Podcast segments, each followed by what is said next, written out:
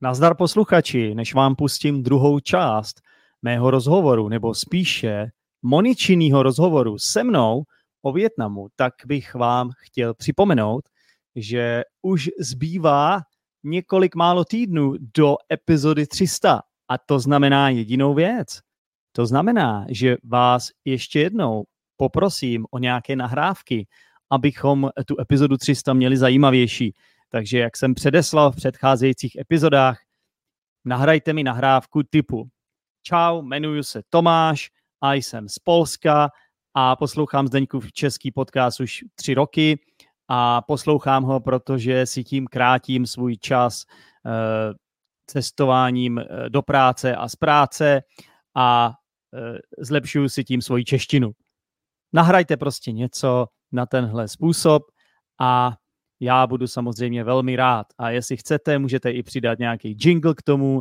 Neruš, poslouchám Zdeňkův český podcast. Mně to vadit nebude. Už jsem dostal 3 nahrávky, takže myslím si, že ta epizoda 300 nebude jakoby úplně, jak to říct, lonely. To je krásné české slovo lonely. Že ta epizoda 300 nebude osamělá. To zní taky divně. Občas ve Zdeňkově českém podcastu opravdu padají úplné nesmysly, co se týče češtiny, ale to nevadí. Je podzim, padá listí, tak můžou padat i nesmysly. Proč ne? Takže doufám, že je jasný, co po vás chci. Doufám, že je jasný, že už moc času nezbývá, takže budu se těšit. Jinak samozřejmě nezapomeňte, že v popisku epizody najdete můj kurz zdarma. Pořád ještě můžete soutěžit o krásnou cenu. Všechno jsem popsal z jedné z předcházejících epizod, tak už se do toho znova nechci pouštět, ale vítěze této ceny budeme vyhlašovat v epizodě 300, kterou s největší pravděpodobností se pokusím nahrát živě na svém YouTube kanálu Zdeňkův český podcast a samozřejmě ta epizoda bude k dispozici i na audio podcastu. Tak jo, mějte se fajn a užijte si tuhle epizodu. Čau. Neruš. Poslouchám Zdeňkův český podcast. To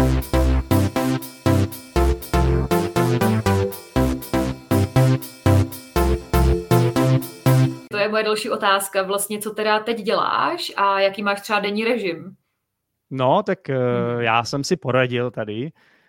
Takže nějakou práci jsem si tady našel, ale přesto furt funguju prostě jako noční sova, což takhle jsem byl už vlastně od dob covidu, vlastně co jsem byl v Anglii, tak jsem měl večerní hodiny, jsem učil v Londýně a pořád funguji jako noční sova, nějak mi to zůstalo i přes ten covid a mohu prostě dobře komunikovat s Evropanama a to je asi jeden z hlavních důvodů. Zároveň prostě já musím za každou cenu vidět fotbalové zápasy, co jsou v Evropě, takže ty jsou často večer a tak v Česku, jakoby v Evropě večer, takže tady prostě někdy koukám v noci na to a chodím spát pozdě. No, nejsem úplně šťastný za tuhle volbu a doufám, že časem to nějak jako upravím, tenhle svůj spací režim, ale tak to prostě je, no. No a momentálně teda učíš jenom online, nebo učíš i někde ve škole třeba? Tak to nějak kombinuju, snažím se to nějak kombinovat, co to jde. No. Takže učíš i třeba děti, nebo vlastně co teda děláš? Teenagery. Ty malí děti, já malí děti učit moc nechci, nebaví mě to.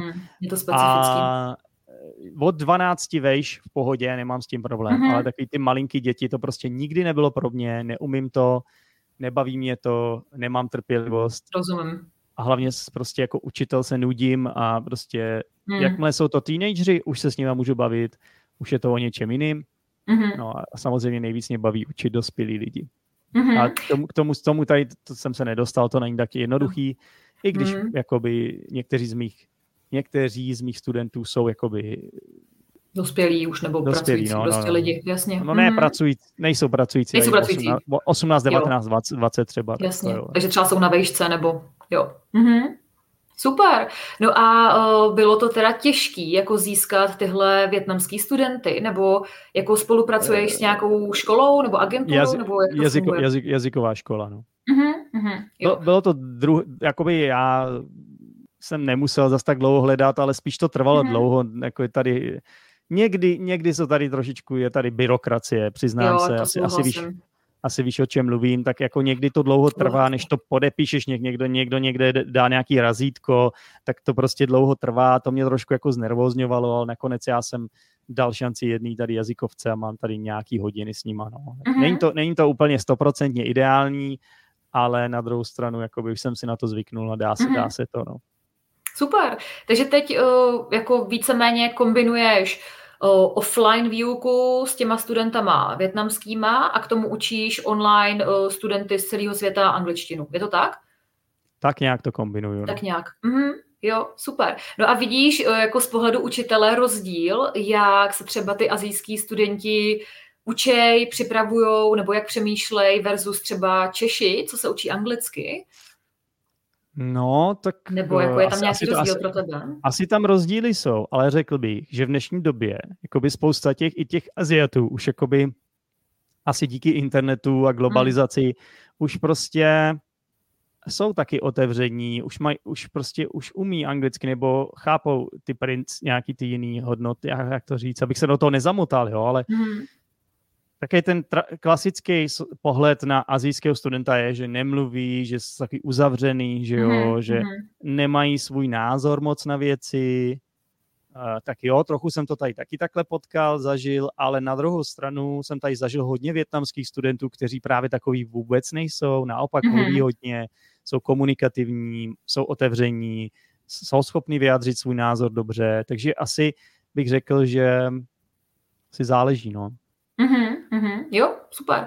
No a doporučil bys Čechům, aby se přestěhovali do Vietnamu, třeba pokud pracují online jako digitální nomádi, tak je Vietnam ta dobrá destinace? Nevím, jestli úplně přestěhovali a rozhodně každému bych doporučil si to zkusit, protože právě když to zkusíte, tak zjistíte, jestli jako se vám tam líbí nebo ne, nebo jestli tenhle způsob života jako digitální nomad, jestli prostě vám to vyhovuje nebo ne. A nebavíme se jenom o Češích, samozřejmě tohle je podcast pro studenty češtiny, takže často cizinci, to je úplně jedno, jestli jste Čech nebo ne, prostě tady jsou expati ne úplně ze všech zemí, to není pravda, hlavně teda z Ameriky, hodně Evropanů, hodně Němců tady je třeba, jo, nebo z takových těch bohatších evropských zemí, tady je hodně lidí. Ale taky jsou tady hodně Rusů, tady je prostě, ale nevidím tady třeba moc jako Afričanů a nevidím tady moc lidí z arabských zemí, jo? Takže to je zajímavý, že takovýhle národnosti tady nejsou moc. No. Indové tady nějací jsou. Ty to znáš, ty jsi tady žila, takže asi máš podobné zkušenosti, že jo? Jo, určitě stejně. Asi taky záleží na jako vízech, protože každá ta země má třeba jiný ty vstupní podmínky, protože já si pamatuju, že třeba právě v situaci Rusů, tak oni měli nějaké jako jednodušší možnosti třeba v rámci jako spolupráce zemí, tak vím, že jako to byl asi hlavní důvod, proč tam bylo vlastně hodně Rusů. No, jo. Ale taky teď se možná ty víza nebo vízové podmínky změnily, takže nevím vlastně, jak to funguje.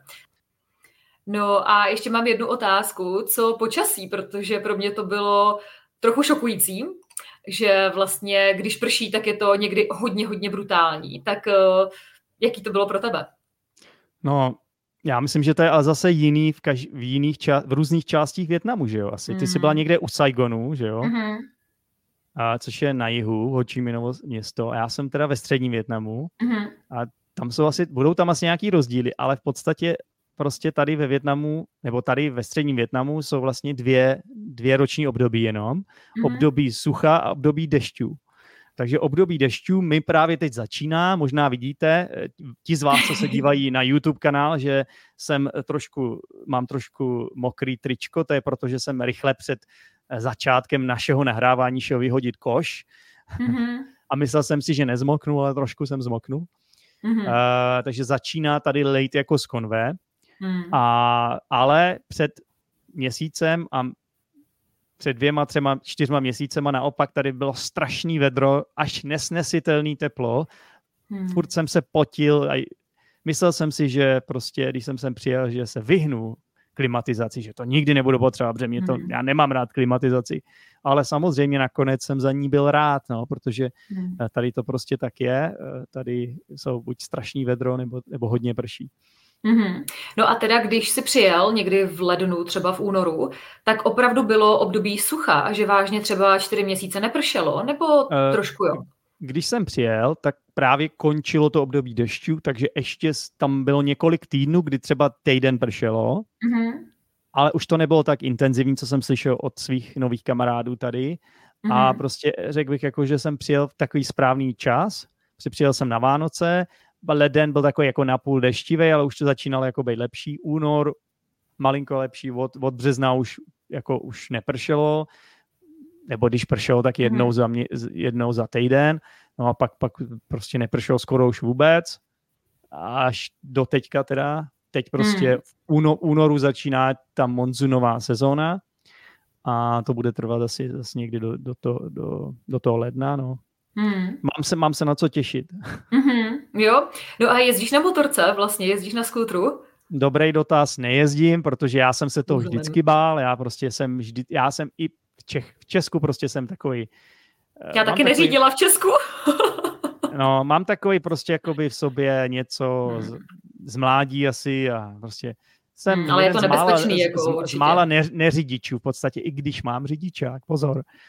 Tak nikdy jsem neměl auto svoje, nikdy jsem neřídil motorku, no a teď jsem přijel sem a tady samozřejmě ty pravidla jako jsou neexistujou.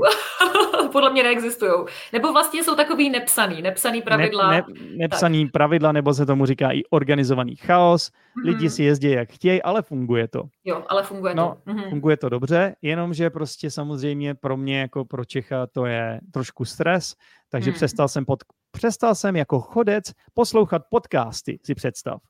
No, bojím se prostě mít sluchátka v uších, všude chci slyšet, abych měl přehled o tom, co se kolem mě děje. A všude jezdím tím Grabem, teda jako platím si za ten Grab, který není drahej a to je hlavní důvod asi, proč to používám. Tě to nemotivuje, jasně. Zároveň ale jsem dal slib svojí přítelkyni, která se mě už několikrát zeptala, jako kdy se naučím řídit motorku, protože to je důležitý samozřejmě pro Vietnamku, abych to uměl, tak jsem jí dal slib, že se to naučím. No.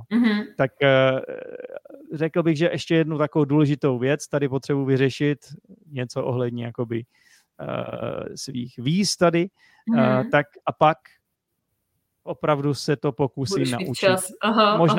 Možná budu jezdit na nějaké té slabé motorce, jo, to jasně. Do 50 kubických centimetrů, skútr, jo, nebo co to je, abych prostě abych se měl toho nebál. Jistotu, že to je přesně. Ale řekl bych, že až začnu jezdit, tak doporučuji všem, aby ode mě byli na 100 honů daleko.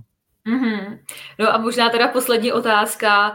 Plánuješ se vracet do Česka? Nebo kdy? Nebo jak dlouho ještě ve Vietnamu chceš být? Dobrý dotaz. No, je těžký se vracet. Nebo je těžký se jen tak vrátit na otočku, ty to moc dobře víš, protože ta letenka je příšerně drahá. Stojí to třeba 20 000 českých korun, nebo když máš štěstí a zamluvíš si to dopředu, tak třeba, já nevím, 18 možná, nebo tak. A i tak je to prostě pro mě hodně peněz. A kdybych se měl ještě vrátit, tak to je 2x tolik, 36. Takže to není úplně jednoduchý. Takže samozřejmě jsem nad tím přemýšlel a za každou cenu se nemusím teď vracet, nebo nechybí mi Česko natolik, abych se musel vrátit. A bude zima teď, takže ještě tam zůstane.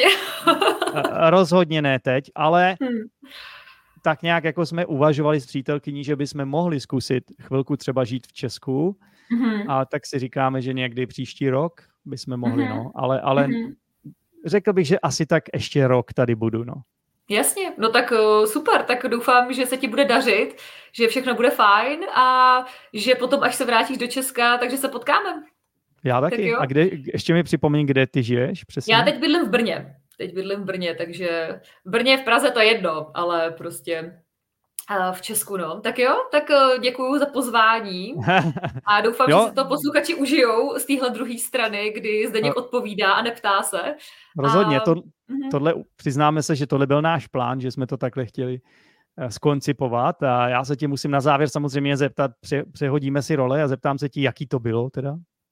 No, za mě super, jako já mám velkou radost, že se ti daří, že se ti tam líbí, protože pro mě, já tam žila v covidu, takže teď si myslím, že ta situace je taky trochu jiná, ale zní to všechno super, vypadáš spokojeně, tak říkám, ať se ti daří, mám velkou radost.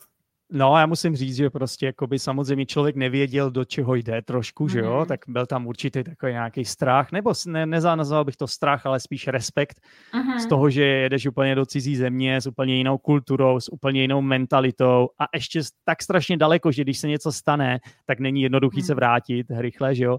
Takže z tohohle jsem měl respekt, na druhou stranu prostě ty zkušenosti nějaký už tam byly a dobře jsem se na to připravil a prostě musím říct, že jo, jsou tu nějaký negativa, ale z globálního hlediska ty pozitiva jasně převažují ty negativa, takže jakoby jsem tady rád a jsem hrozně jakoby i na sebe pyšnej, musím říct, že jsem jakoby tenhle krok udělal a v životě jsem udělal hodně blbejch rozhodnutí, jako asi hodně lidí, hodně z nás, ale tohle rozhodně nebylo jedno z nich. Tohle bylo fakt dobrý rozhodnutí. No vezme, tak mám velkou radost a někdy příště teda, možná fakt naživo, tak jo, tak ahoj, díky. Čau a díky za účast podcastu, ahoj, čau. Tak jo, dík moc za poslech Zdeňkova českého podcastu. Nezapomeň, že máš příležitost se stát patronem na Podbeanu nebo Hero Hero a získáš tak každý týden jednu epizodu navíc. Zároveň tím podpoříš můj podcast, který je jinak samozřejmě úplně zdarma. Pokud málo mluvíš a chceš si něco udělat, můžeš se přidat do mého skupinového kurzu České konverzace. A taky máš možnost se zcela zdarma podívat na můj videokurs základních českých frází pro bezproblémovou komunikaci. Všechno najdeš v popisku této epizody.